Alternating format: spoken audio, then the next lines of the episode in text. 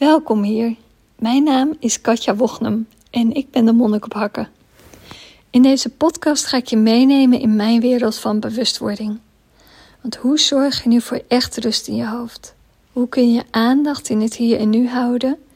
En hoe kun je je bewustzijn verruimen en vanuit deze staat van zijn je leven leven?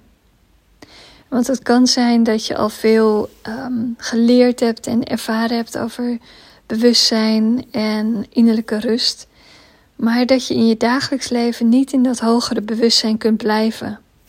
En je, je merkt dat je moeite hebt met loslaten van bepaalde dingen, uh, emotioneel reageren, een druk hoofd hebben en steeds in gedachten meegaan. En niet echt ontspannen, maar meer een gejaagd gevoel hebben. Ik heb zelf een moment gehad in mijn leven waarop ik tegen mezelf zei: Ik ben er klaar mee. Ik wil volledig leven vanuit mijn hogere zelf.